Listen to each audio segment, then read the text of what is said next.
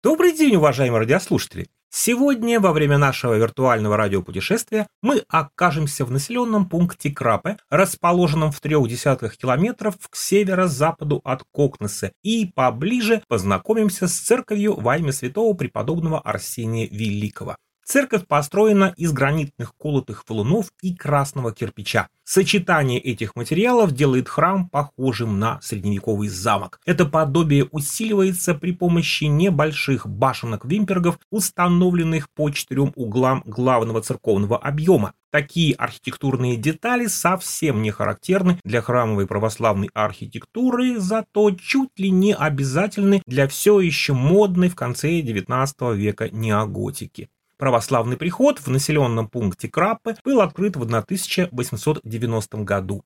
До этого местные православные крестьяне или ходили молиться в Кокнесе, совершая путь в три десятка километров в одну сторону и потом столько же в другую, возвращаясь обратно, или же священник из Кокнеса приезжал в Краппы и проводил богослужение в школьном молитвенном доме.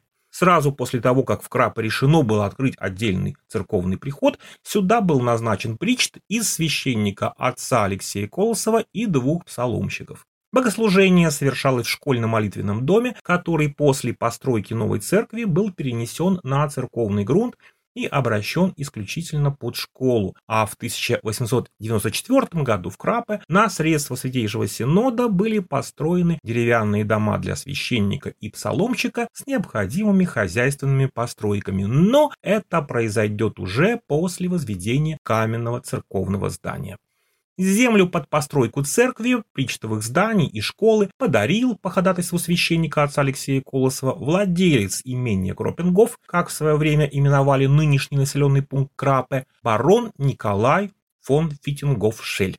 В общей сложности получалось что-то около 1700 квадратных саженей, в переводе на наше исчисление около полугектара земли. 26 мая 1891 года произошла закладка церкви. Строительство велось на деньги, пожертвованные специально для этих целей на строительство храмов в крае, причем часть собранных средств была предназначена специально на постройку именно этой церкви. В общей сложности постройка церковного здания на 250 человек обошлась в 6670 рублей. Строительством руководил строительный мастер Пургаль, мы, наверное, сегодня бы сказали Пургалис, из Кокнеса, под руководством которого возведение храма было закончено 27 декабря 1891 года. Таким образом, на строительство здания ушло всего 7 месяцев. И это без бульдозеров, без кранов и без прочей привычной сегодня строительной техники. И тем не менее здание и сегодня стоит, что называется, как новенькое. Освящение церкви было отложено до весны, чтобы дать возможность зданию высохнуть. Храм во имя святого преподобного Арсения Великого в пятницу 15 мая 1892 года осветил сам епископ Арсений, который в эти дни совершал объезд Визмских церковных приходов. Благословение новому храму епископ Арсений передал икону преподобного Арсения на престольное Евангелие и на престольный крест. Кстати, будет сказать, что при епископе Арсении в Рижской епархии было построено 67 церквей.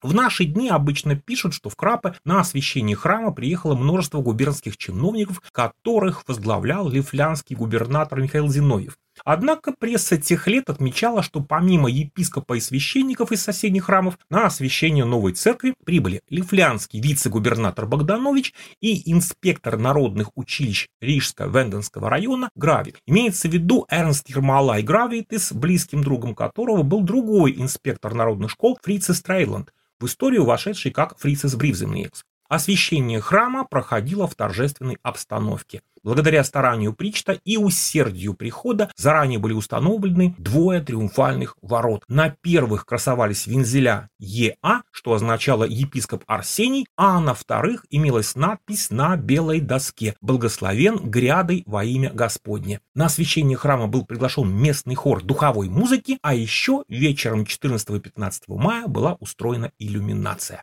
Свято-Арсеньевская церковь Крапы никогда не закрывалась, но число прихожан в 20 веке значительно уменьшалось. Если в 1910 году в Крапском латышском православном приходе числились 828 прихожан, то в 1937 году всего 376 человек, а позже их стало еще меньше. Сегодня в Крапе существует маленький приход, в церкви регулярно совершаются богослужения, на которые собираются немногочисленные богомольцы. И на этом время нашего виртуального путешествия завершается, а мне остается поблагодарить слушателей за внимание. Рассказы же о новых местных примечательностях слушайте в программе «Домская площадь» по воскресеньям.